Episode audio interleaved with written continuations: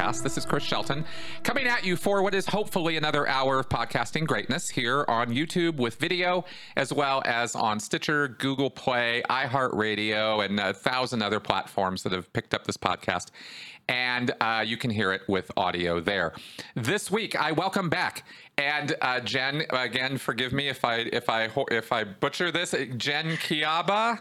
Yeah, and you got yes. it right the first time too, both times. So two for two. Congratulations. Uh, yes, doing something right today. Uh, we have to take the little wins where we can get them. Mm-hmm. So welcome back. Thank you for having me. Absolutely, and thanks for coming on. I, um, I, you are progressing through the same program I have. I have been progressing through the psychology of coercive control program over at the University of Salford, and uh, you, of course, come from a um, cult background like I do. You were raised in the Moonies, the Unification Church. And we got to talk about that in our last show. If you guys have not seen that, I highly recommend you hit pause and go check that out because Jen was awesome in that interview and we had a lot of fun things to talk about. And we hope to continue that conversation today. We do. Yes. So I thought you had mentioned something that I thought was a great place to start from because uh, as cult kiddies, as, as cult survivors, second gen, you know, cult survivors, we are often plied with questions that are, you know, we roll our eyes. We really do. We, we just go, wow. Okay, sure. I, I can see how that's a question somebody could have. I see how that could be, a, you know, a, a, a brush off of our experience with you have to be an idiot to join a cult. I, you know, to this day, I get these comments on my channel. And here's another one that we get because we're not going to talk about the stupidity of things today. We're going to talk about this other thing, which is why didn't you just walk away? Which the subtext is also in, I guess, the category of the stupidity of things, right? Yes. yeah, in the general area of that. And yeah. and like I said, we we roll our eyes at this only because you know the lived experience of it teaches you things and. And w- when we come out of these situations, we escape from them and we go public. We start talking about this stuff. We, I, I mean, you know, Jen, I, lots and lots of other people have have have gone out of our way to try to understand our own experience and try to try to contextualize it, try to make it make sense, try to figure out what happened why it happened, how do we prevent that from happening again in the future? And and and so we want to address and help people understand the experience.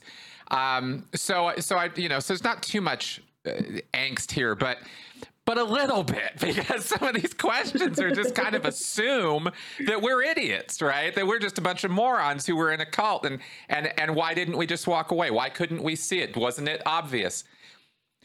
what what are your reactions when you when you hear this stuff? Well, the question is a judgment in and of itself, right? If you remove the word just, which there's like a whole uh, world of assumption in the word just. If you remove the word just, why didn't you leave? We did leave, right? And so then you have to sort of dive into this question and understand what do people think what do they believe about your experience um, or other survivors of coercive control not just in the cultic situation. Um, what are their assumptions about the world that you were living in when they say just? Because it assumes it's a very simple thing right? That's right. Um, and I, I think that that reveals a lot about what people don't know and what people don't understand. Um,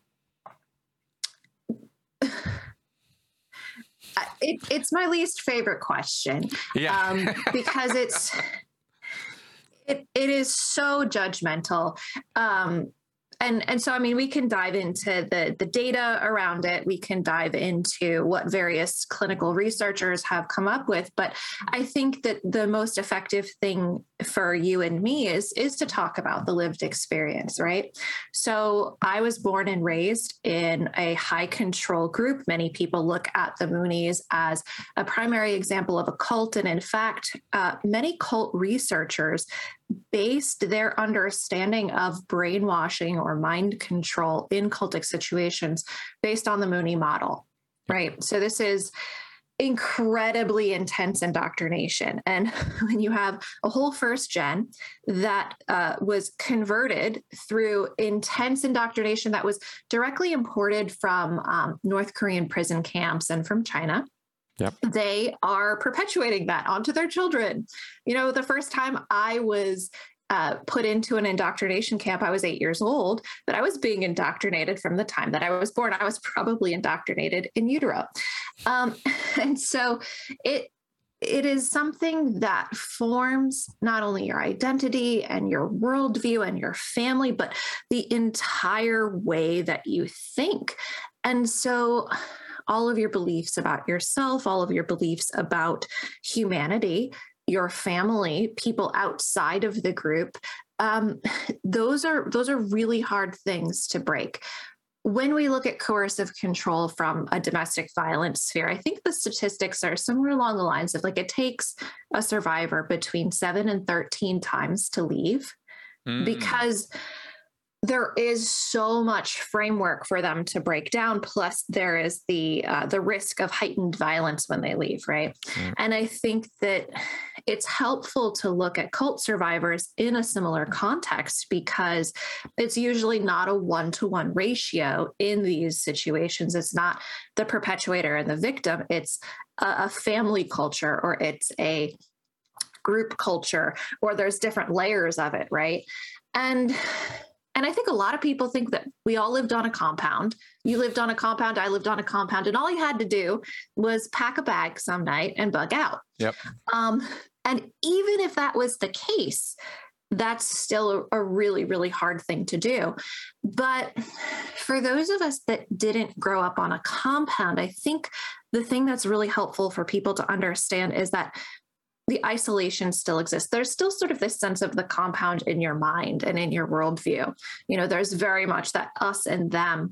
So I was brought up to believe that everybody outside of the group was dangerous, was a representation of Satan, and that if I left, I would die. Like Satan would attack me and kill me. So the first time that I wanted to leave the church, I was 14 years old.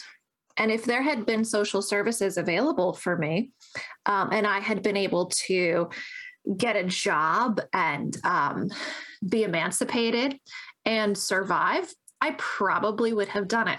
I would have lost everything my family, my friends, again, my identity, um, my cultural group, but I lost that anyway.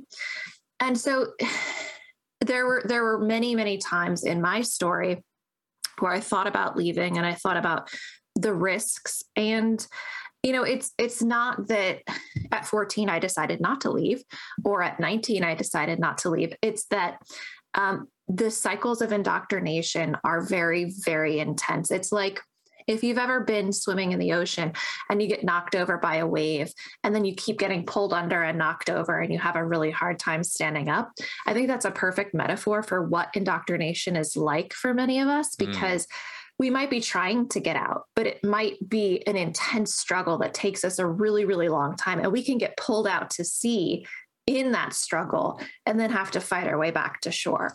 So that's a really, really long answer to why I hate that question because again, it it assumes so much and yet it it doesn't acknowledge the depth of the struggle for a lot of people. Exactly. Uh, that's a good. That's a great way of putting it. I like that tidal analogy. I will say that I think that a general, uh, you know, in a much broader sense, um, I think that I, have been thinking lately that it, wouldn't it be nice? I, I'll just I'll just say this: wouldn't it be nice if we could approach situations we don't understand as learning opportunities rather than as judgments? You know as like rather at an opportunity to judge a person or judge a situation that we really don't understand fully. Mm-hmm. if we could somehow see those as the learning opportunities they are. And i think people do. That's why they listen to the podcast. But i, I i'm speaking to the broad general group of people who don't who are very incurious who make these judgments and sort of walk away.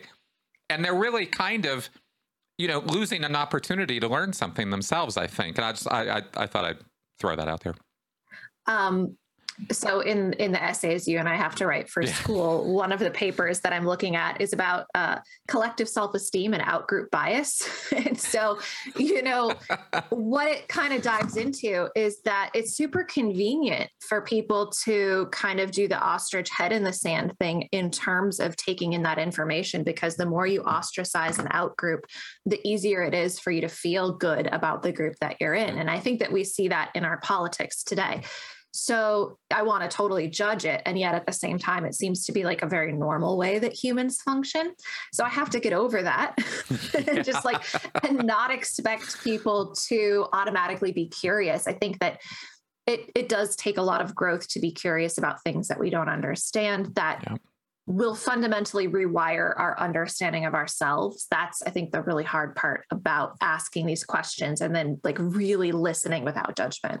Exactly. Exactly. And of course, when we talk about these things, one thing I'd like to just sort of point out as the sort of elephant in the room or a very obvious thing about this is, you know, why didn't you just walk away?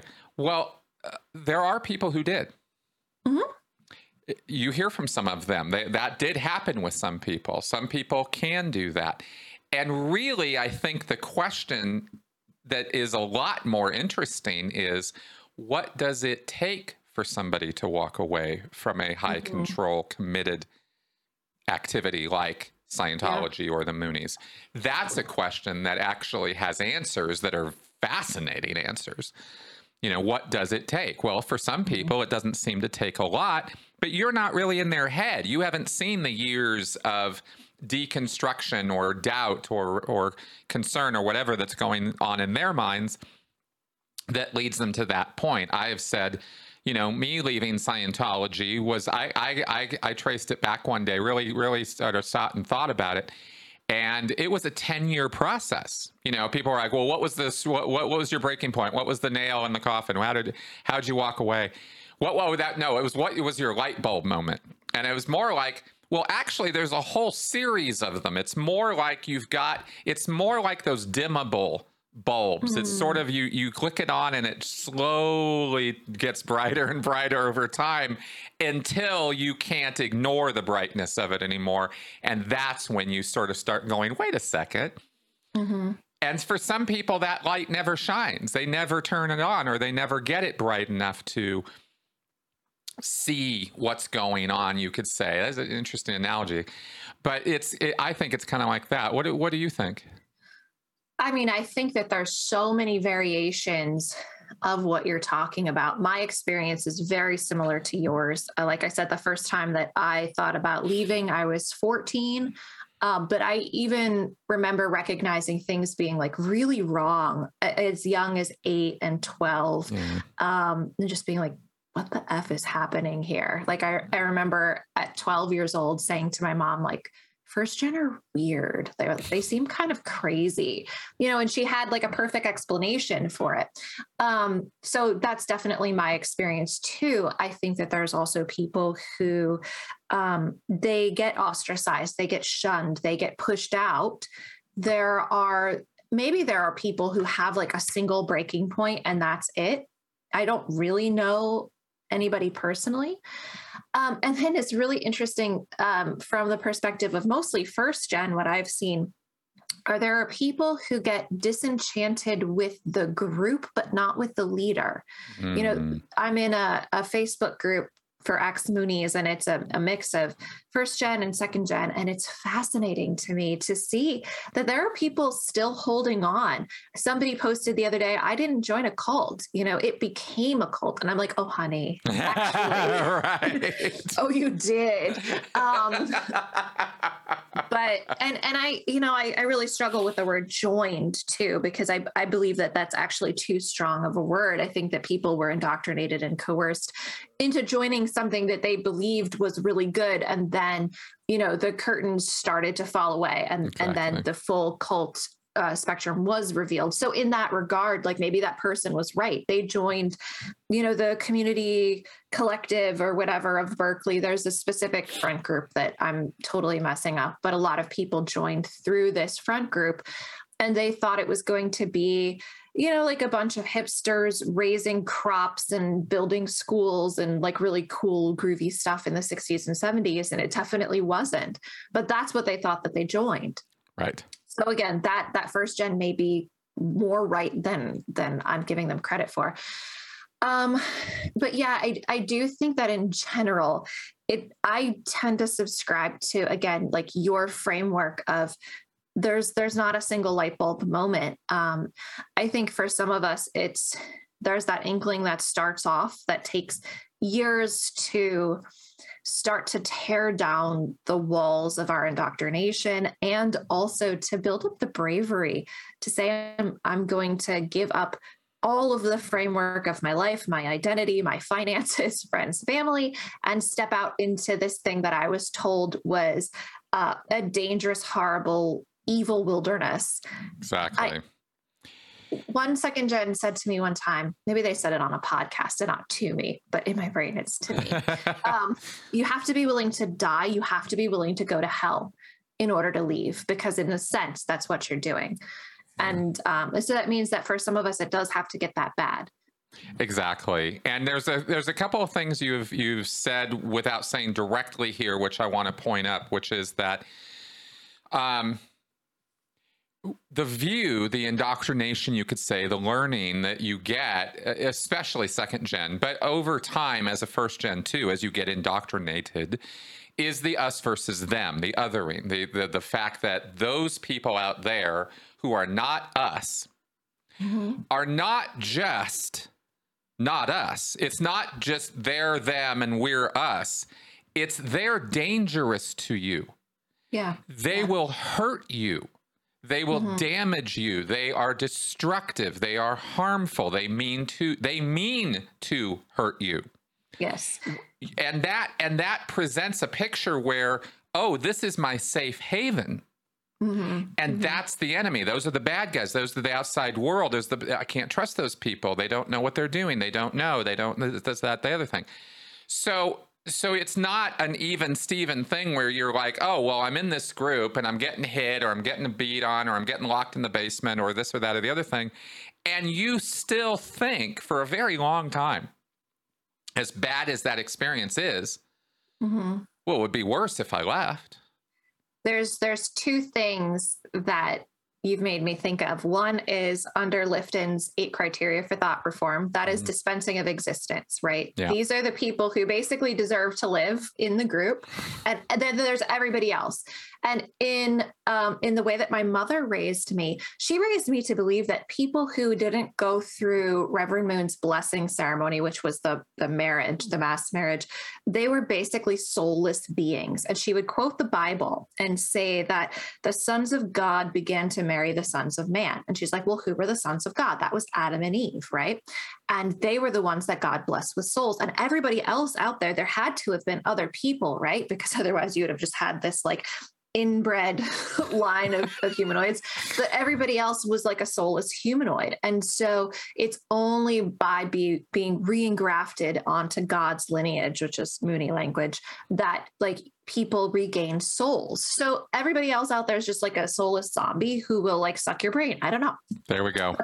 the second thing is that um, you reminded me of Alexandra Stein's work on attachment theory. Mm-hmm. So in her book Terror, Terror, Love, and Brainwashing, uh, she talks about how in cults and other high demand groups, the cult is the only safe place, but they're also the place that's causing the terror. And so um, you know this happens for children but it also happens for adults that when a person is getting abused the only safe haven is the cult because they've set it up that way. They've set yep. you up to believe that.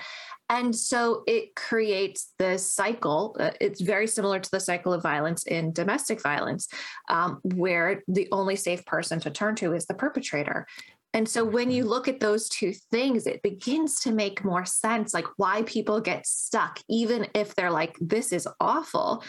It's it's they've been programmed. And I that's, that's such a horrible word, but from a psychological standpoint, like they've they've really been um abused into thinking that this is the only place that they can be safe. Exactly. Exactly. I'm glad you brought up Stein because she also um, a key part of that attachment problem because and i think this is where people kind of lose some people maybe lose the pic- perspective or the picture, the full picture, because we tend to talk about the abusive aspects of these groups and highlight those because we're trying to inform mm-hmm. that that happens. It's real. It's we went through it. Other people went through it. Uh, it. You will probably go through it if you join this group. We're trying to get that across, but we can't communicate the full experience of it because you have to understand that it's not all bad. Mm-hmm. There are times where it's good, and there are times when it is extremely good because you right. wouldn't stay if it wasn't.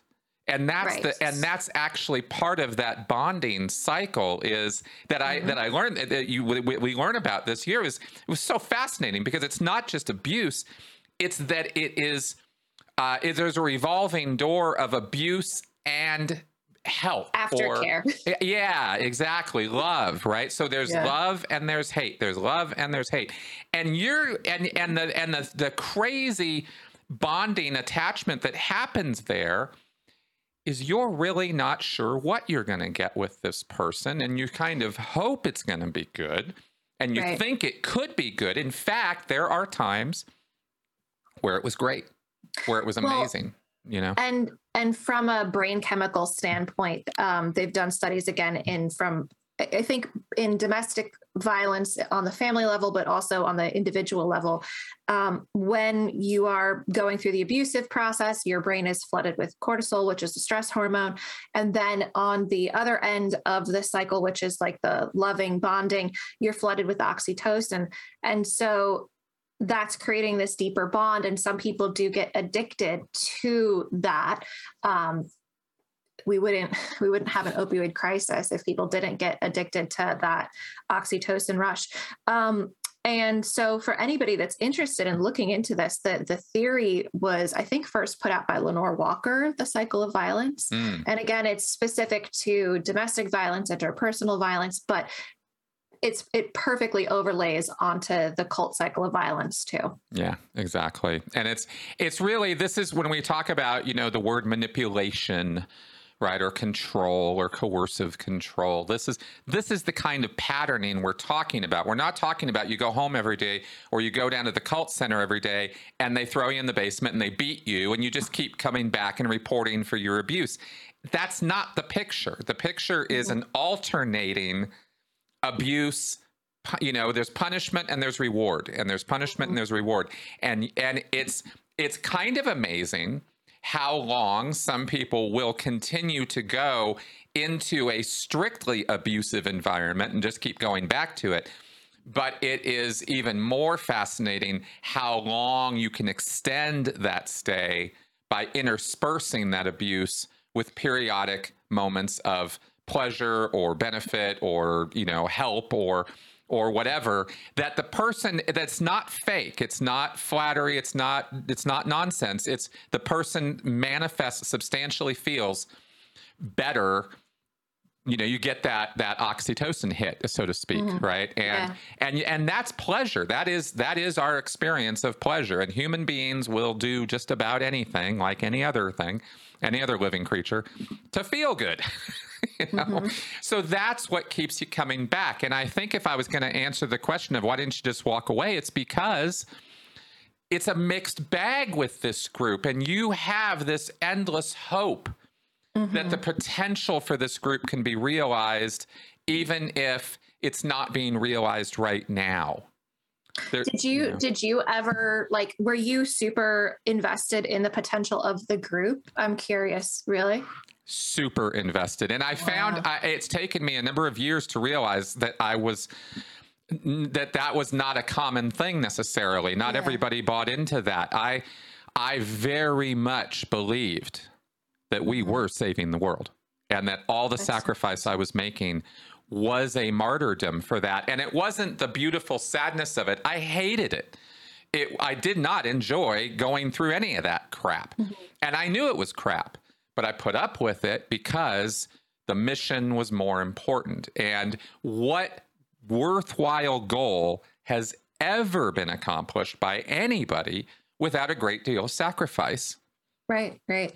You know? It's so interesting to me because um, I grew up with a lot of people that felt that way, both first and second gen. And for me, I always struggled to align with the mission because, again, I I didn't grow up in a, a intense community. My family moved around a lot. And I know that we talked about telling my story at some point so that it's not just like little drips and drabs. But, you know, in the Unification Church, people tended to have these um, pockets of Moonies in like the Tarrytown, New York area and the Washington, D.C. area, the San Francisco Bay area.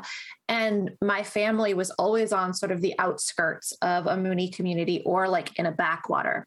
So I was super isolated from that camaraderie. Mm. And I saw a lot of um, outside people I wasn't really allowed to have relationships with them or anything, but that was an interesting counterpoint for me and then seeing like the first gen and sometimes even second gen what that did to me was make me feel like something was wrong with me because I didn't really believe in this organization. Right, right. And so there was so much self hatred that I brought to the game. And I, I, don't. I don't know what's easier or harder in terms of getting out, um, but it, it wasn't necessarily that I had to deconstruct whether or not this group was actually saving the world and what you know was the mission worthwhile or not. Like my biggest point of deconstruction was am i a horrible human being? Like am i i remember journaling when i was like 19 or 20 and on the cusp of leaving that i felt like a blind spot in god's love because i was just so not connected to the mission. Mm. and i would you know i was great at performing um, but I did it with such loathing. Without the, there's got to be something good here. It was just like, what the actual F is happening? And you would think, logically that there that would be enough to snap me out of it to be like i'm done. And i think that there were people who somehow circumvented the self-loathing and were just like no this is shit. I'm out. But it took me a really really long time. And i think part of that was my family culture uh, yeah. Um, yeah. But yeah, it's it's so interesting to me to hear other people when they come out the other side uh, talk about whether or not they were really invested. And I feel like an asshole being like, well, I wasn't.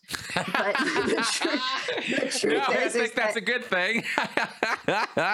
it, uh, it, came with its it came with its own baggage and damage, right. though. Yep. You know, of course it did. Of course it did. Well, and that's the thing is the recovery process is that's why we say it's so it's so individual because I'm sitting here thinking about what you're saying and realizing that there should be and there probably have been studies or or or categorizations come up with or things worked on with this.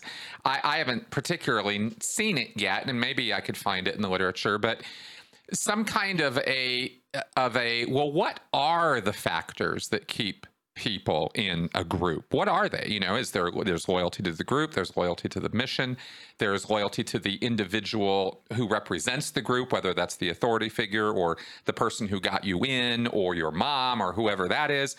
There's the there's the ideals of it there's the morality of it. There's there's a lot of different things that cause someone to want to be part of a group Mm-hmm. And and then over time, you could say maybe there might even be stages to this. There you know there are reasons people stay and continue and evolve into the group. And i think these could be categorized somehow. It might be kind of interesting to figure that out because i'm thinking you know here we have a person like you such as yourself who raised in the group but somehow found themselves whether it was never or at some point you realize this mission ain't my mission this isn't my thing what am i doing here and you kind of get a little imposter syndrome huge you know yeah yeah. That wasn't my thing, though, at all, ever. I never, ever thought I wasn't a good Scientologist. And in oh. fact, it was it was the Scientology principles as written that I believed in. And when they were being violated, when I was lying more often than I was telling the truth, for example, that created for me a moral crisis. Mm. And I mm. couldn't continue to be part of it simply because of the morality of it, not because there was some individual I hated or somebody I couldn't Right. get along with, or I would I just got too much abuse because I put up with a tremendous amount of abuse. And I was prepared to put up with a whole lot more.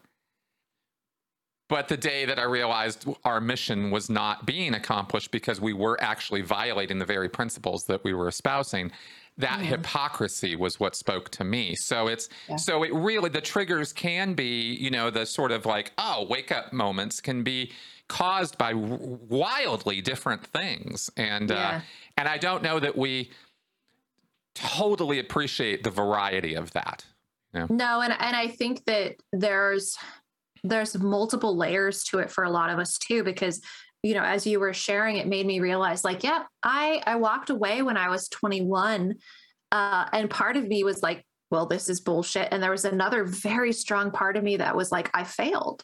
I'm an epic failure, and therefore I cannot, nor do I deserve to be part of this group anymore. And it took a really, really long time for the this is bullshit to emerge as the forerunner in my emotional reality. you Yeah. know? Yeah, big time, big time. I wonder, I'm curious in the groups you're in because I've commented about ex cult member groups, social media groups and stuff a few times because I've been in I've been involved in directly observed not only ex Scientology groups but ex Mormon, ex Jehovah's Witness, and ex um, Christian cult groups, uh, specifically Gothard's group.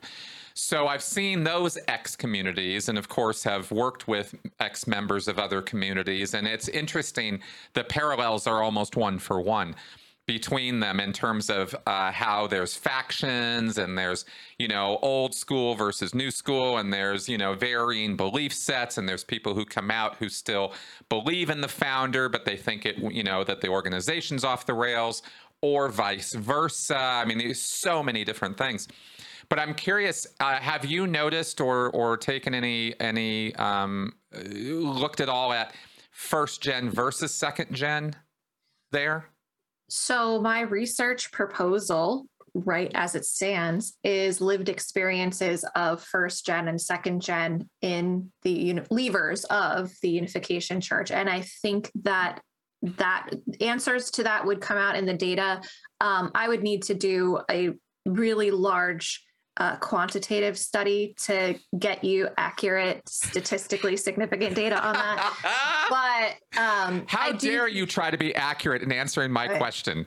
right anecdotally i have seen differences um, on on an individual level i've seen with sgas i see kind of people who don't want to deal with it Mm, who think that it's bullshit people who want to burn the motherfucker down and then people who are are kind of like in the process of leaving who are not ready to let go of parts of the organization. Again whether it's the founder or the theology. And i mean i think that i probably fell into that category too at the end where again as somebody who like didn't really believe in it i was like well i don't know maybe there's like good stuff here to salvage i don't know like maybe moon is the messiah and maybe i'm a failure but i just got to get out of here. Like there's I, I think that it's very very messy and muddy especially early on and it's so i think that the answer to that question changes the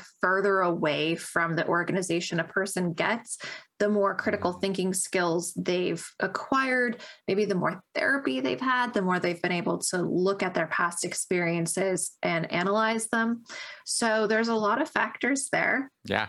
Yeah. and um and i have no easy answer to that question Perfect. Well, I just wanted to get your observations on it because I, um, and of course, I completely appreciate your answer there. You're you're absolutely right that it would require more study to get real accurate answers on that. I think I have tended to observe on social media, which is really the only connection I've had with, say, independent Scientology Mhm. which is Scientology that happens outside the official church. People leave the Mm. church, they still engage in Scientology practices.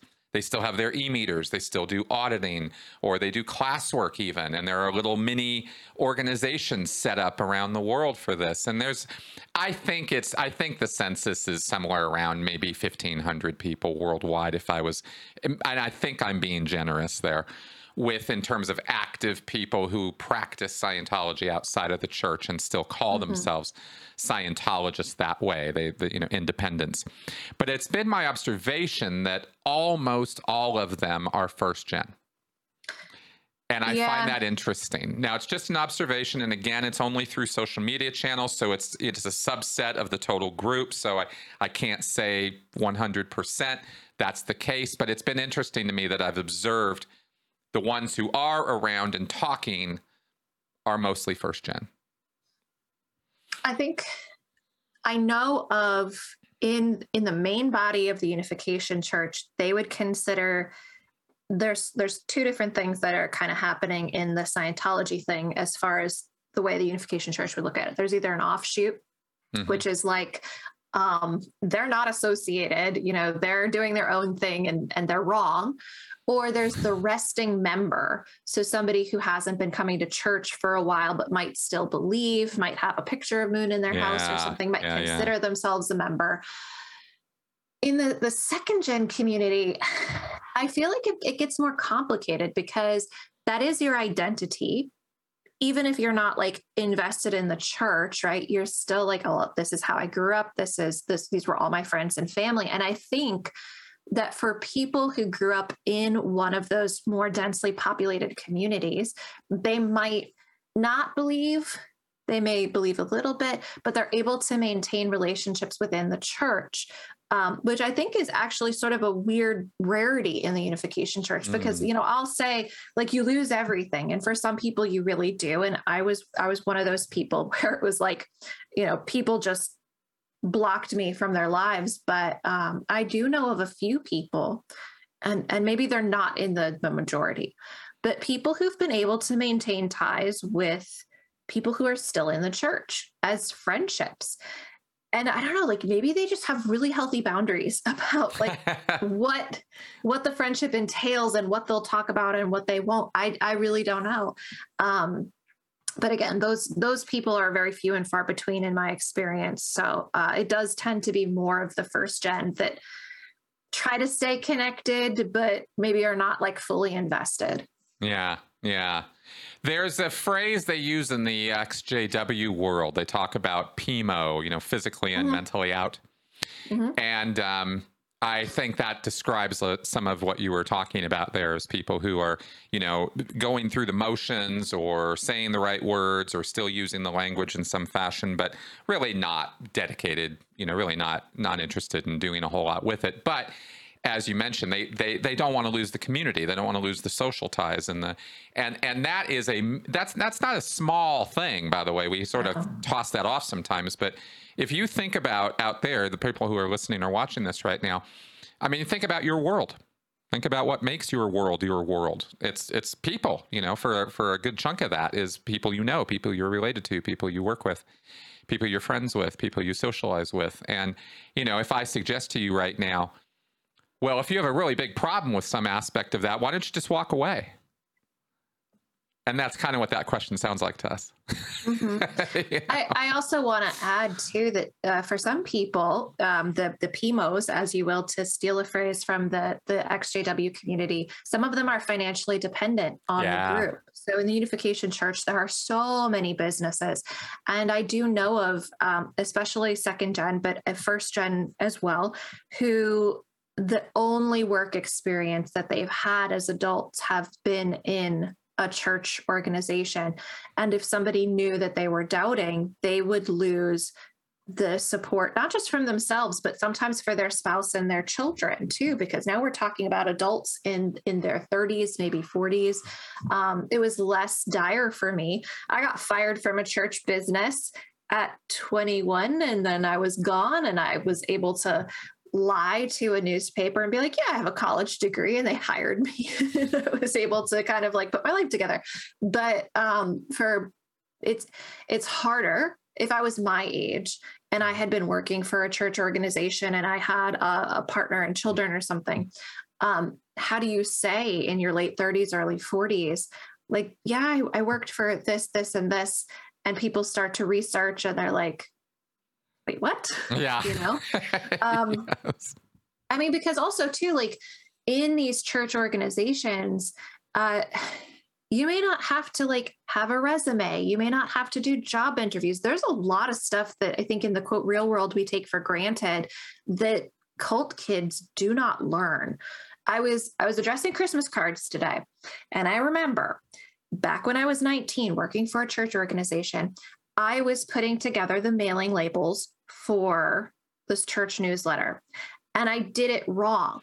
I brought it to the post office. They're like, you can't do it this way. The the computers cannot scan when you have the return address and the the mailing address on the same line. I didn't know that. How many 19 year olds don't know that? I don't know. But I didn't know how to do a lot of things. Right. So, you know, there's there's stuff that again, like we just take so much for granted that um, people may move through their lives in these groups without having those skill sets and um, so I I think that that's a really important thing to think about when you think about the physically in, mentally out, is that physically in can entail so much that when you compile all those little pieces, it's terrifying. Yeah, exactly. Exactly. It's it's it's um it, it takes some real introspection to break down all the elements of your life and the influencers and stuff. And I don't know that any of us can can totally do it for ourselves because of our own biases, right? We might not necessarily label certain things as as influencers, right or wrong, good or bad or whatever. I um I'm curious because um oh, I just had a thought and I wanted to um oh, yeah, the beliefs, the beliefs. Another reason to stay, right? Is Mm. um you, I think there's a there's a power to to having the answers. Yeah. Yeah. You know, even if the organization is screwed, even if, and believe me, I definitely got to a place while on and after the RPF, after that whole prison kind of experience, where I had real problems with the organization of Scientology, the church itself. Mhm. I was very, very like, wait a minute, this is, there's something's wrong with this place. Mhm. And that lasted years. I mean, the Mhm. last that was about the last four or five years of the experience was me sitting there telling myself there is something openly, there is something wrong with this group. This group is not uh, doing what it's supposed to be doing or not doing it in the right way. But I stayed. Why? Because of the mission, right? Because of the fact that where else am I going to go? Not only saving the world, let's just skip saving the world for a second. Let's go to helping people. Let's go to Mhm. helping people with what I believed was the only technology that could actually help people. Mhm. And that's something I was learning from the cradle. I mean, we're talking young. Like this was how it is. So I Mhm. had no concept of how it could be different from that. It was that big of a truth to me that Mhm. Scientology was the single thing that was going to change a person's life significantly for the better. Yeah. You know, money wasn't going to do it. Food wasn't going to do it. The perfect job wasn't going to do it. You know, having a yacht and a mansion wasn't going to do it. There was no material things that were going to give you spiritual salvation and immortality. Only Mhm. Scientology could do that. So, how could I possibly walk out of this group and go do what? Flip burgers? Go go sell stocks? Go, Mhm. go you know, go have a hobby? What? So Yeah. so there's that aspect of it also is is that truth thing is powerful. Yeah, I mean, I think that uh, a good analogy is that the the truth that you have is this oasis in this desert, right? At least that's what you're taught to believe about Mhm. it. And everything that you said could be applied to my experience being raised in the Unification Church. The divine principle, which was the theology that Reverend Moon supposedly came up with, was the ultimate truth that human history had been waiting for you know, and God finally revealed to Reverend Moon, um, and that that nothing, there was just nothing that there is no other way to have a relationship with God except through Reverend Moon and through the divine principle. Mhm. And therefore, there was no way to happiness, you know, and we're not talking about hedonistic happiness either. We're talking about more the eudaimonia, you know, that all human relationships are going to be crap if you don't have divine principle. There's going to be no meaning in your life if you don't have that as your framework. Um, and if it's not centered on God and true parents, which were Moon and his wife. So, I, again, it's, you know, the cult playbook that we talked about before. I think that every single group has that same sacred science, right? To take it back to Lifton. Um, but yeah, if if you're brought up to believe that it is heady, like okay well this sucks but there's nothing else good out there you know? So either it's my problem or the way that my mother would would sometimes um, put it to me when i was struggling with this is she'd say even in the catholic church there's everything from the mafia to mother teresa.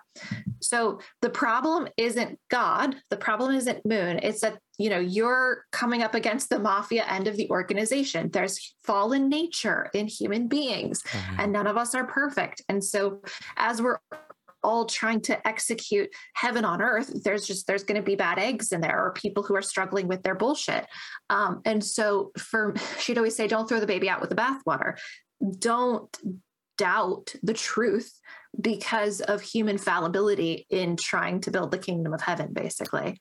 Bingo. Exactly. And that's, see, there's a retention technique in the Moonies, right? And in Scientology, the retention technique, I, I love doing compare and contrast, so let's go ahead and do it, is, um, is it's all your overts, it's all your sins, right? The well, we had that too, right? yeah, the, yeah, that the, the sins, the the the overt acts, your your your moral transgressions.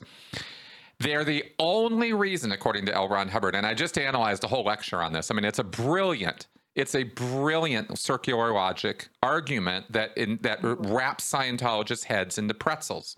Mhm. Because if there is something bad you have observed, you know, you're you're watching it, you're seeing it. The the, the org, the, the church is empty. There's nobody here. You know, we're we're we're being told that Scientology is bigger than ever.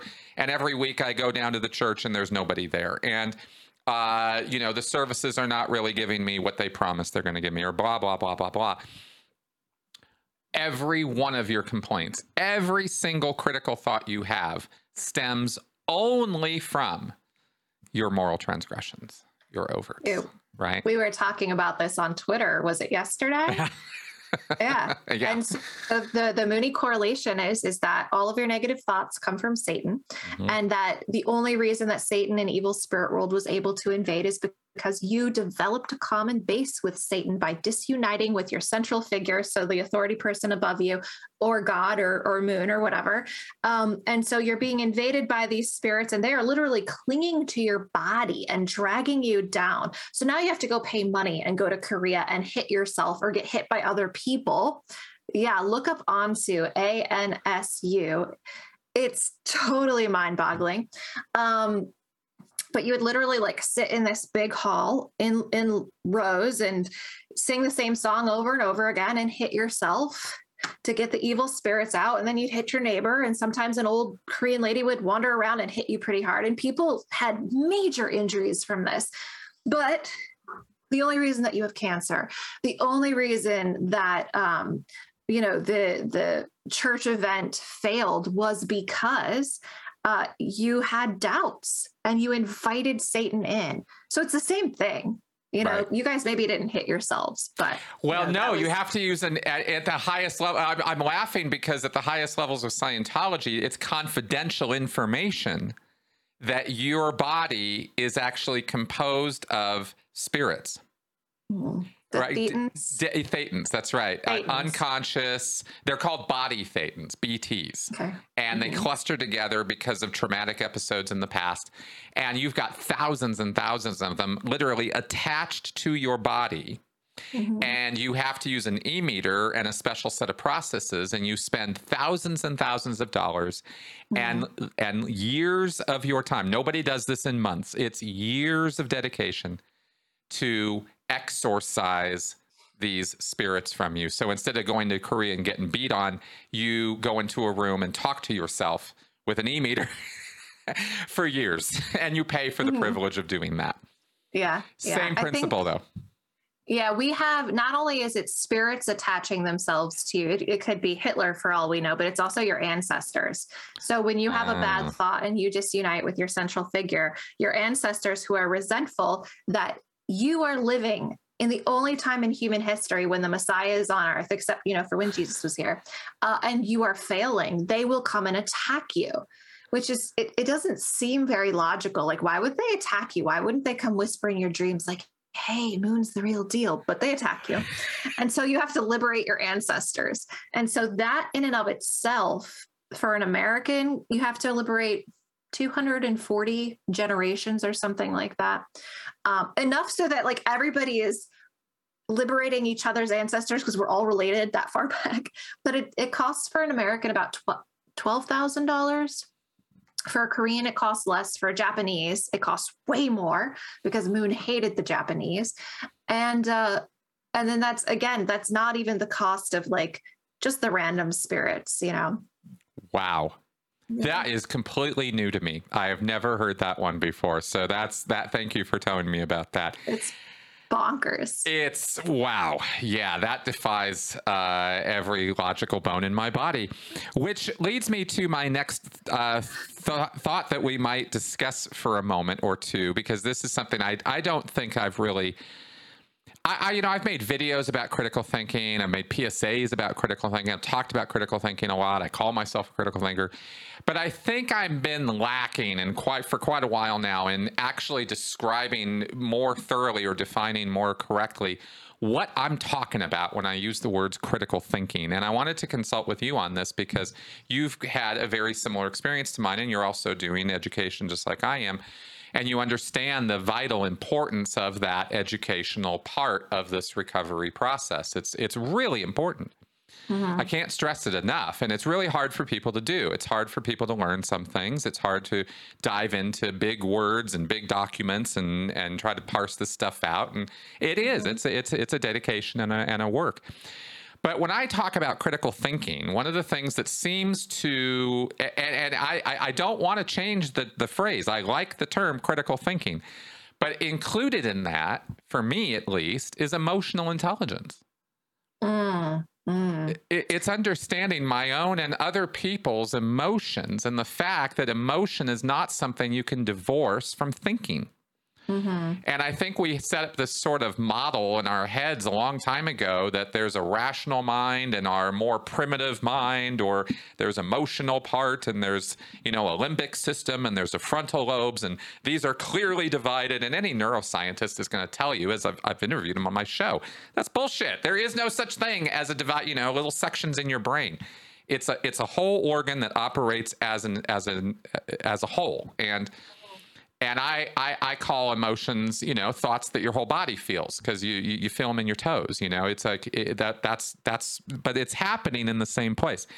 Mhm. That's why, and I I'm only on a tear about that because um, I've recently been challenged about this stance on critical thinking because I say that critical thinking is an antidote to to getting into cults Mm. it, it's a helpful thing to know about. It's not a hundred percent workable. I mean, anybody can be fooled anytime. If you can lie to a person, you can get them into a cult. It's pretty. It's mm-hmm. it's actually about that simple. But but it helps. It helps you spot those lies. It helps you recognize that there are such things as manipulation and emotional manipulation is part of that. In fact, it's the biggest part of that. And I don't know how to think about critical thinking without thinking about that part of it. But let me ask you, when you think about critical thinking or have or have talked about or or or thought about that topic, how do you think about it? I think that for me, the the most important thing to understand is the underlying emotions that we can be manipulated through, Yeah. and I'm trying to decide which which direction I want to go in in answering this. Mm, I'm thinking of um, Cialdini's Principles of Influence, where he Mhm. talks about um, what is it? It was six, and now it's seven different principles Right. by which we can be influenced slash manipulated. And these are things that like we as human animals, it's almost a automatic reaction. He uses the the phrase click whir as like the the stimulus happens and our brain just starts whirring along in a direction. Yep. Um, and so understanding those principles for me has been really helpful uh, not always in the moment necessarily because I'm an emotional creature, I'm a social creature, and I've been programmed along with all my other social creatures to react to many of these things, um, which is why influence works. But um, looking back, at least at times where I experienced manipulation, it's helpful for me to see, oh, these were the things that were at play. Another layer to it is, um, and I think this is really important for anybody who's survived trauma, especially developmental trauma, and SGAs are a perfect example, is learning to feel our feelings as they're happening. Um, that's like step one. But then step two is almost like learning to not necessarily react to them.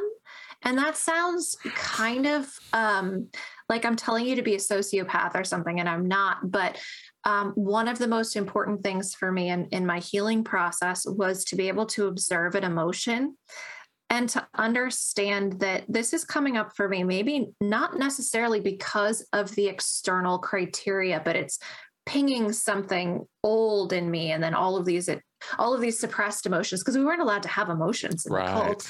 They're coming up so like feeling and then observing the feelings um, and then understanding what they meant and or what they mean um, being able to shorten the time in processing. I'm feeling this emotion and um, and here's what it means.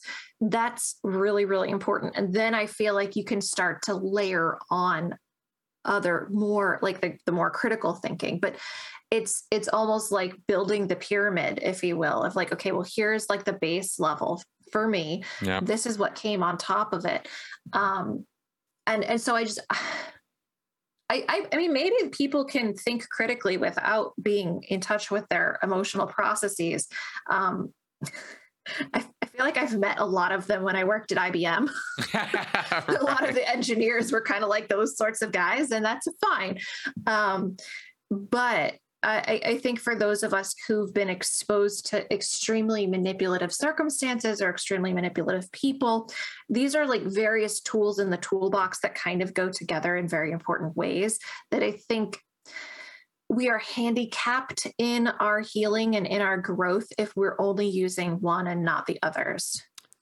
There you go. Well, I, I, I agree completely with that sentiment, and that's and I think that really is is my underlying point. There is, if you if you believe that or you think that what I've been saying all these years is that critical thinking is just about learning your logical fallacies, learning how rhetoric and debate works, learning how to think through a, an art, you know, a reasoned argument of, you know, premise, argument, argument, argument, evidence, you know, et cetera that's that is all legitimately part of this package but there is mm-hmm. this whole other part. And Yes. and I, and I, I I I I know I'm straining the term emotional intelligence because it is also commonly misunderstood but I'm gonna just kind of shove them together and go that's critical thinking for me because I want I really wanted to get this across in a very loud way that that that I mm-hmm. am including the emotional intelligence part of this because I eh, have eh, come to a place in my study and learning at least where through you know emotion and neuroscience and psychology and and sociology that you see this package of a human being and you realize it's impossible for any human being anywhere in the world to have objective thinking know? Or that it's a it's a construct. It's a it's a model. It's a, we can sort of set up a little section in our brain and go well i'm going to be objective right now. But you don't get to just deny your background your culture your language your education your your location in the world. All of those things affect how you view stuff Yeah, yeah. I, I think problematically, um, a lot of academia is siloed. And so there's not a lot of Yeah. those connections being made for the public or for students. And, you know, this is why there's sort of that argument against the ivory tower. It's not one tower, it's a lot of towers Yes. that aren't talking to each other.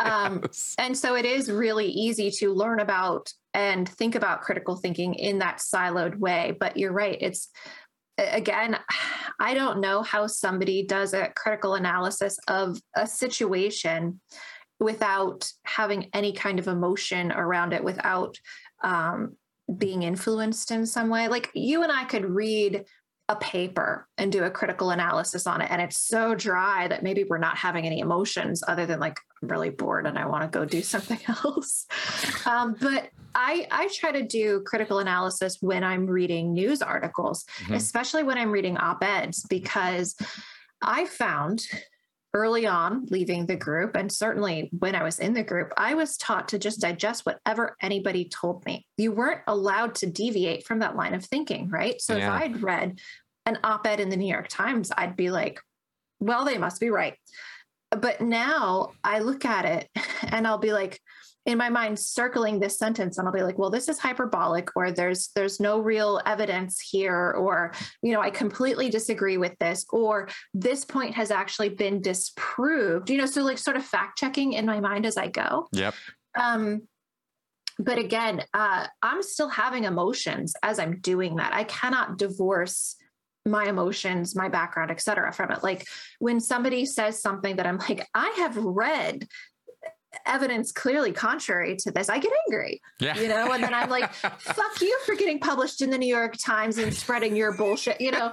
So yes. it's uh yeah, I, I I don't see how as human beings you can separate those various parts of yourself.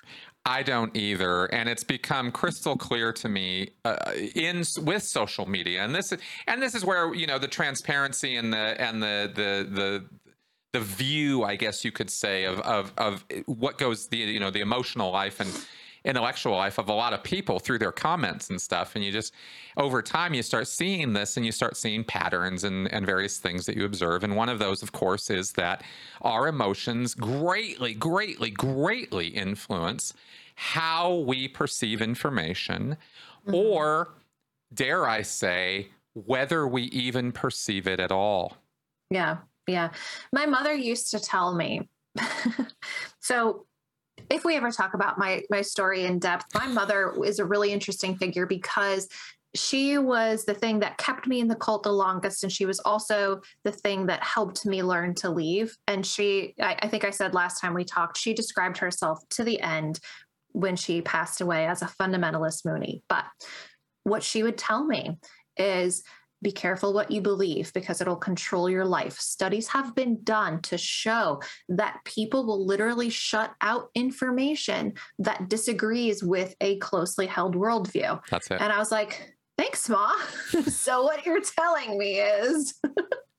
um, you know, and, and she was using that as cult propaganda. But I took that as I've got to be really careful about the belief systems that I am being inundated with on a daily basis because I could be shutting out really important information for myself. Exactly. Exactly. Where this has kind of come for me is um, the idea I, that, um, you know, people, I flip the script on the stupid question. Okay. Um, you, you know, you'd have to be stupid to join a cult. And I say, or, you know, what kind, how stupid do you have to be to join a cult? And I say, no, no. It's you, it's the, the, the, what, what actually happens is you keep yourself stupid to Mm. stay in a cult. In other words, you have to deny the evidence of your senses, your perceptions, and the intake of information. You have to filter. And we all do. This is, it, it- you know, it's cultists are no different with this. It's just learning about cultists is what taught me this. Is that we all filter what we're willing to accept, what we're willing to hear. You know, you uh, gave a perfect example there. Like, ah, these New York Times, why did they post this bullshit? You know, it's like it's like we we reject out of hand stuff that we disagree with. But now, whether we have evidence or not, we do that. Now, if we have evidence, we're more justified in doing that, but but it doesn't change the fact that we do it whether we have evidence or not.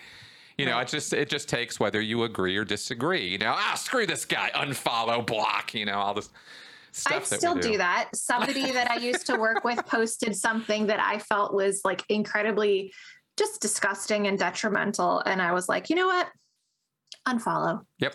Yep. I don't exactly. need I don't need to engage. But I, I recognized as I did that, like that's the exact thing that we're talking about here is I'm choosing to filter out this information because, you know, and here are my reasons. But at the same time, um, I also feel like given what we're going through right now, we might have to like choose what we take in and, and what we filter out. And that for me was like a mental health choice, you know? Absolutely. Um, Absolutely. Well, let me let me contribute to that by by saying uh, there. Uh, I I could see how some. Uh, uh, let me say this. I don't mean not do that. Don't don't don't stop doing that. That's a good thing to do. There's nothing wrong with filtering information. It's we all have to do it. If anything, it's a primary function of the brain. But mm-hmm. I'm just pointing out that we're awful quick to do it sometimes based on mm-hmm. our gut, based on what we think is right rather than what actually is right. Mm-hmm. And when we do that in those contexts, I I will offer up maybe we could think twice about that from time to time. You know, just because you disagree with a thing doesn't mean it's automatically wrong, but that's the way we're tuned to think, and so we do that. And yeah. And it and it helps feed. You know, it's it's something the cult leaders take advantage of, but it's something the propagandists take advantage of. And you know, when I read news now, I'm I'm constantly, you know, don't nope, don't want to see less like this, you know, on my news feed.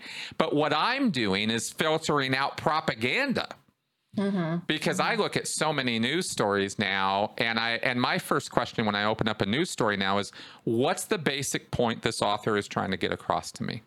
Mm-hmm. In any written yeah. work, there's a basic point or series of points being made, no matter what the piece is, opinion, mm-hmm. fact, whatever. It's it's really interesting because um, I was listening to, I think it was uh, one of the episodes of A Little Bit Culty where hmm. Sarah mm. Edmondson was talking about how they were trained to do that in NXIVM. But the way hmm. that they were trained to do that was to basically critically analyze a piece of writing to come to the conclusions that Keith Raniere had already posited. And so I think that we do have to be careful in that regard too, mm-hmm. because mm-hmm. uh, we can very easily just take something apart and be like, yeah, and this is why I still believe what I do. When again, we're still filtering out very important information. Um, and yeah.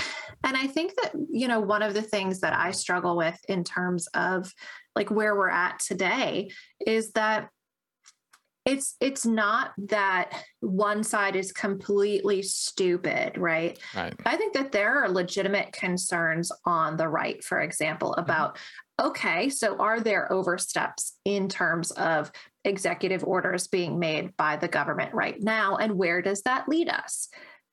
Sure. But at the same time, like I get mad when I go to the grocery store and people aren't masking. I'm right. like, fuck all of you. So, right. You know, it's it's like I, I think that we have to be really careful because um again it's it's not that people are stupid but it is that they may hold a specific belief and therefore they're collecting people and other information around a belief that may not be true um, or that may be problematic or whatever and and i see it on across the spectrum i don't want to say both sides because again we get very black and white about it but across the spectrum of yeah. left and right we're all guilty of it um, and it it freaks me out sometimes because it, it does seem like we're very given to what Lifton would call totalist thinking, and that is seeing the world in black and white. And that's not healthy for anybody because it it's how we got here and it's it's not going to get better from here if we continue you know? Exactly. And it's not even a matter of of this is a, just a phenomenon of the extreme ends of spectrums because you can have theoretically at least a radical moderate a radical mm. centrist. You, know, you could have somebody who absolutely is so dedicated to a whataboutism and a centralized sort of focus that they filter out everything that's not that Mhm. It, it's Yeah. again, it, what we're really talking about is is confirmation bias, right? That Right, that idea exactly. that that you've got a bias, you've got a belief, you've got an idea, and everything has to confirm to that or conform to that. And if it doesn't, you reject it or push it away. And my solution to that, which has been for me at least, has sort of has sort of overcome that uh, to a- to a great degree, has been um, at least on issues I care about enough to go looking, is um, the the the principle from John Stuart Mill from a, a work he did called On Liberty, where he talks about freedom of speech and he talks about how you have freedom of speech, and he talks about how if you're really going to try to engage and think critically with another side, with an opposing side, you actually should put yourself in a position or get yourself educated enough that you can state their position back to them in such a way that they will completely agree that you 100% get what they're saying. Like you explain Yes. it back to them so better than they can explain it. So you're talking about like reflective listening. But I think exactly. That's what we're exactly also right. talking about is empathy too.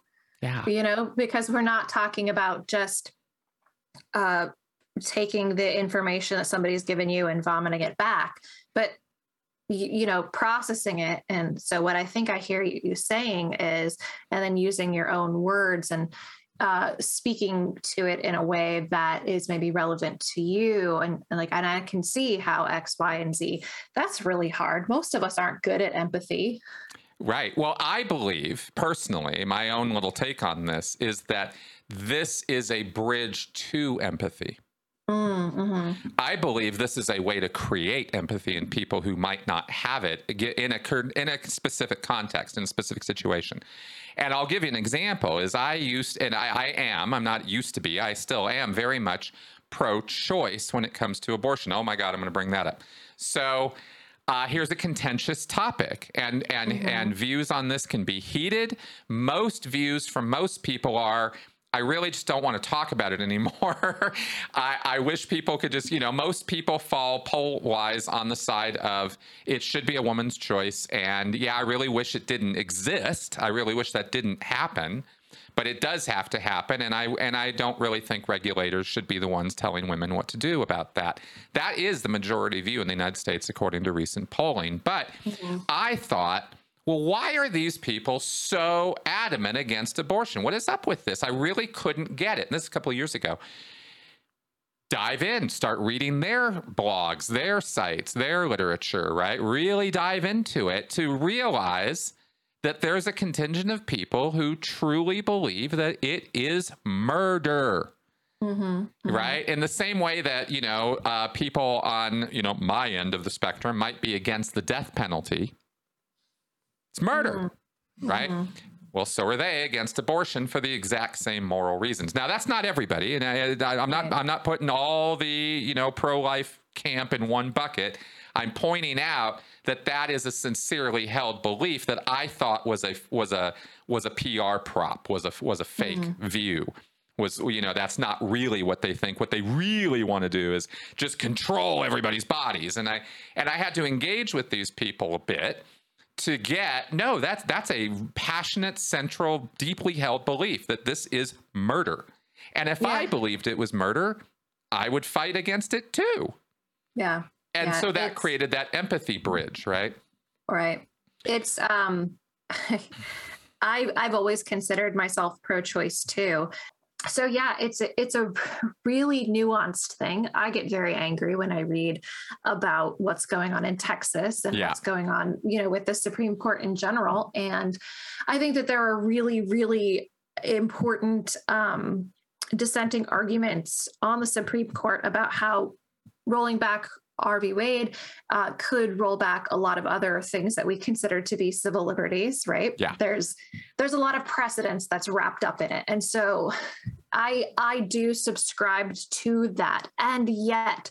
I, again, I also totally understand where people are coming from when they do believe that something is, you know, the fetus is your great growing life, and and maybe that comes from old residual religious beliefs that I haven't completely deconstructed from. I'm I'm willing to look at that too, you know. Yeah. Um in the Unification Church, I was taught that the spirit did not come into the child's body until they took like their third breath or something. Hmm. But Moon was also like, abortion is wrong unless um, the child is not going to be able to fill, fulfill the purpose of creation. And in Moon's mind, the purpose of creation was to be fruitful, multiply, and have dominion. So basically, uh, it was a very ableist kind of ideology. If you're going to have a child with Down syndrome or with any kind of like major chromosomal difficulties, that would kind of fall under the they will not be able to fulfill the purpose of creation, probably. So Mm. you could abort them.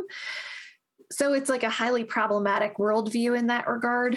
Um, I don't know. This Wow. this could get into like a lot of we could get into Oh this. yeah, no, no, and and I was really only trying to bring it up as a as a as an example of a deeply Yes. held belief, and I and Yeah. I get it. It's contentious. We've probably already pissed some people off. Whatever. I, I get it. I. It's not the point of this, right? The point of this mm-hmm. was to talk about bridging the the difference between deeply held beliefs that people can hold can be bridged and empathy can be created by simply really engaging with the other person and trying to understand that they have a point of view. And when you get where they're coming from you get you get two benefits from that. One you get the benefit of learning something new that you might not have already known. And two you get the benefit of stripping away from you your assumptions about why this mm-hmm. person feels the way they do because they'll tell you why they feel the way they do and you can stop assuming that you know why they feel the way they do and I think those two things are both really, really important, and they require communication in order to make that happen. And I, I and that's the formula I am sort of. I- I- oh God, I can't believe I just used that word. I probably shouldn't have. It's it, it's a callback to Scientology crap, but I just I you know th- th- sometimes the language is just the language. Uh, anyway, I believe that that is the way in which we might be able to create a little more empathy in our society. So I'm suggesting people do that. Yeah, I mean, I, I just want to tack on because, again, abortion is such a, a contentious issue that we, I feel like in our society, we are um, programmed to totalist thinking, especially Mhm. in areas of politics, religion, etc. Yeah. And so um, it's, we are often offered only black or white, only one end of the spectrum or the other. Yeah. And so it is really, really uncomfortable to move into this more empathetic area because what you're talking about is holding two conflicting ideas at the same time and saying that they are both true. Yep. Right? Yep. That's that's the core Hard. of cognitive dissonance.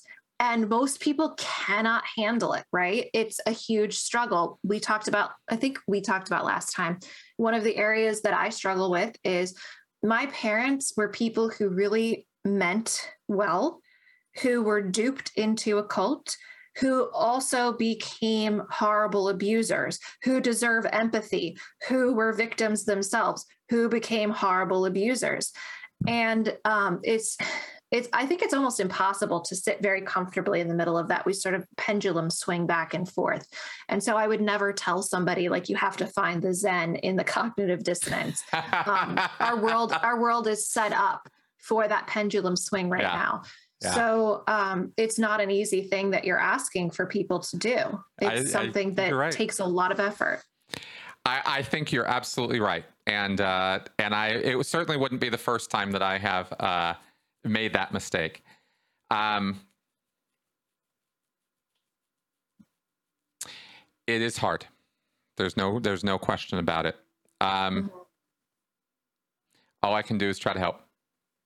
Yeah i mean i, I know. think that And, and again, Oh. it's all context specific because I'm not recommending that you find common cause with racists or neo Nazis. You know what I mean? It's like not let's not be stupid about what I'm saying either. You know, there are lines in the sand that every one of us absolutely needs to draw for our own sanity and mental health and morality, right? And for these things to line up. So, so I'm not at all suggesting that you switch sides. I'm suggesting that you learn enough about the other side that you can understand where they're coming from so you don't make dumbass assumptions like, well, they all just want to kill me. Uh, it- it- not really. you know and if Yeah. you assume that kind of evil on the part of other people which we are prone to do and as you say it's the perfectly natural easy way to think so most people do it that way. So i so this also involves choosing your battles because you have to take the time and it involves some study and it involves talking to people and not arguing with them all the time and it involves all kinds of stuff. And and you're right. It, you know we're not we're not all capable of being able to do this on all topics but at least on the stuff that's like really super important to us at least we can invest a little bit of our time in that direction and and maybe it'll help. And you Yeah, and actually arguing with people usually is is counterproductive anyway, right? exactly You know, Exactly. our our professors, um, Rod and Linda Dubrow, uh, Marshall. Marshall, Am yes. I blanking totally? Like, I, I do it all the time oh my god, I feel awful. I hope they don't listen to this. Um, they they were recently quoted um, in an article, and I'd have to find it if you wanted it for the show notes. But they talk about how you know argument is actually counterproductive to getting a friend or a family member out of the cult, and the Right. best thing for you to do is to learn about their beliefs and to ask questions because sometimes it's through um, that reflective listening and that empathy that the other person is able to be like, wow, my reality doesn't match the value system that I was brought up with or that I have been indoctrinated into. And again, I'm not saying that that's going to work for a neo Nazi because I'm not saying like get really interested in neo Nazism and ask a bunch of questions, but I don't know, maybe it would work to to wake somebody up. I don't know. Um, well that does yeah. tend to be actually an intervention strategy hmm. it's basically what exit counseling is based on. right? Exactly. And so maybe, you know, this is me pulling from that reservoir of knowledge and saying maybe this applies to more than just cult interventions. But I'll Mm. tell you straight up, you are never going to get somebody out of a cult by arguing at them. You know, Mhm. we've got you know, this has certainly been uh, well covered territory on my channel before, but let's let's bring this up again because this is really really important you only get people out of these situations by really listening to them like you Mhm. just described and asking questions and drawing out their where they're coming from because you don't just have to understand the cult you know I, I i would never go read dianetics in order to help somebody out of a out of a out of scientology but i would definitely want to know from them what they think Dianetics says, Interesting. right? Tell me your understanding of it, because it's probably going to be a little different than what Hubbard had to write, especially given how confusing he wrote, you know. But by getting that view from them, it then opens the door for you to then ask the next question and the next Mhm. question or bring up the next point in a in an accepting open way where they're going to be willing to accept that information from you because Mhm. you will never ever ever change somebody's mind by pissing them off and making them mad and defensive and and get their hackles up it just doesn't work Right. So I guess have I'm- several friends in in multi-level marketing businesses Mhm. and they're taught to cut off people that are not supportive. Um, and so one of the things that I've tried to do while not maybe investing monetarily is being an open channel and Mhm. asking questions. And a lot of the questions that I've been asking lately are like, you know, how are you doing in your business? How how is your upline treating you? Um, how is your investment of time and money bringing you a return? there you go You know, and getting honest answers to that has been really interesting and and that's where I've been able to be the most supportive to the point where I said to a friend last night, you know, you've worked really really hard at this business and we're in an unprecedented pandemic and if it's not working out there's no shame in walking away. You know you gave it your all. Because there is a lot of shame in walking away from these situations but being able to say to somebody this doesn't sound like it's set up for you to succeed right now you know even though these ideals that you're really invested in sound great it doesn't sound like they're actually manifesting for you. Bingo this isn't your fault you know? And and i love you and support you there if if that's where you need to be but also very much on the other side you know? And don't despair. There's a lot of other stuff that you could do you know? So i i try to to keep that kind of model when i think about um, other people that get into more what are coercive groups, it's it's harder, especially when it's more triggering for me personally, like a, a political yes. kind of thing. yes. Um, but yeah, Yes. yeah, I, I do think that um, that's why when you talk about these questions of, you know, how could you be so stupid to get into something? Why didn't you just leave? Um, those are counterproductive questions and they're counterproductive attitudes because they keep people in. Bingo. You know? There we go. That's exactly what I'm so glad you circled back to that because that's exactly where I wanted to take this. Is it is counterproductive. It's Mhm. it's actually harmful to people to be saying shit like that to them, and I don't mean like harmful like your violence. You know, words are not violence. I don't. I, I again, it's not what I mean. I just mean you're you're not helping the situation you Mhm. know you're you're you kind of retard forward movement when you do that because it is encouragement. It is approval that is pe- that people seek. It's people don't want to be shamed. They Mm-mm. don't want to be wrong. They don't want to feel like they've made wrong choices. And when you Mhm. pound into them you're in a cult. An mlm is just another cult. You're just an idiot. How could you be so stupid? Nobody but you know everybody knows. You're not helping the situation you know No. and and i have uh, had to learn that myself over and over and over again of course. Um, you know these soapboxes i get on are, are are soapboxes of learned experience from making every mistake i could make doing this over and over and over again. So so i think all we're really encouraging people to do or trying to encourage people to do is you know show a little kindness show a little uh, compassion for people. They you know everybody's kind of winging it. Everybody's kind of got their struggles and that includes awful people or people that you think are awful you know? Sometimes awful people are awful okay? Don't get me wrong. I, I would not suggest you know trying to empathize with l. Ron hubbard.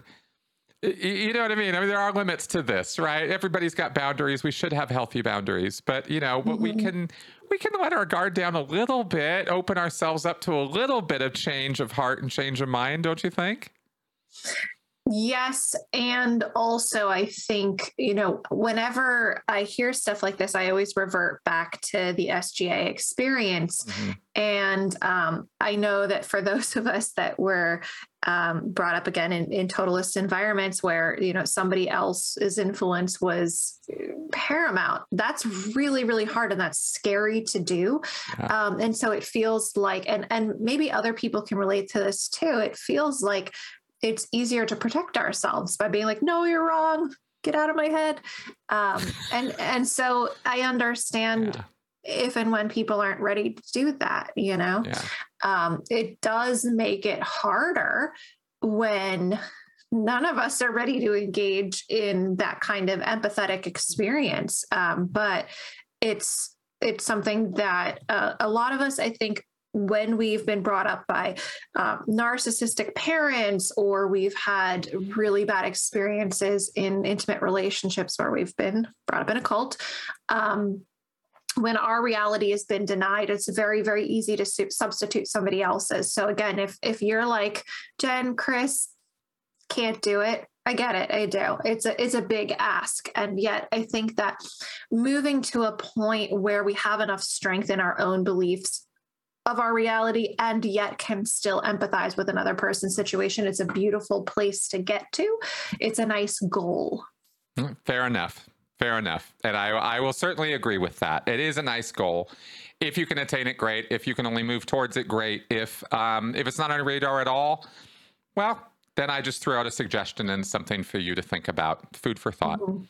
Mhm. Um, you know, we we are in trying times, and uh, and I'm I am doing my level best to try to take the experiences and lessons of life that I have learned and pass them on as best I can or or try to encourage people to go get their own lessons. Go make your own experiences with this is actually way better than listening to me.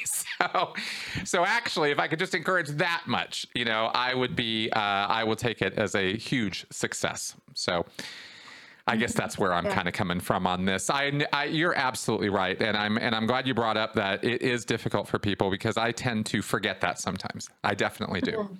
Um, eh, yeah. So thanks for that.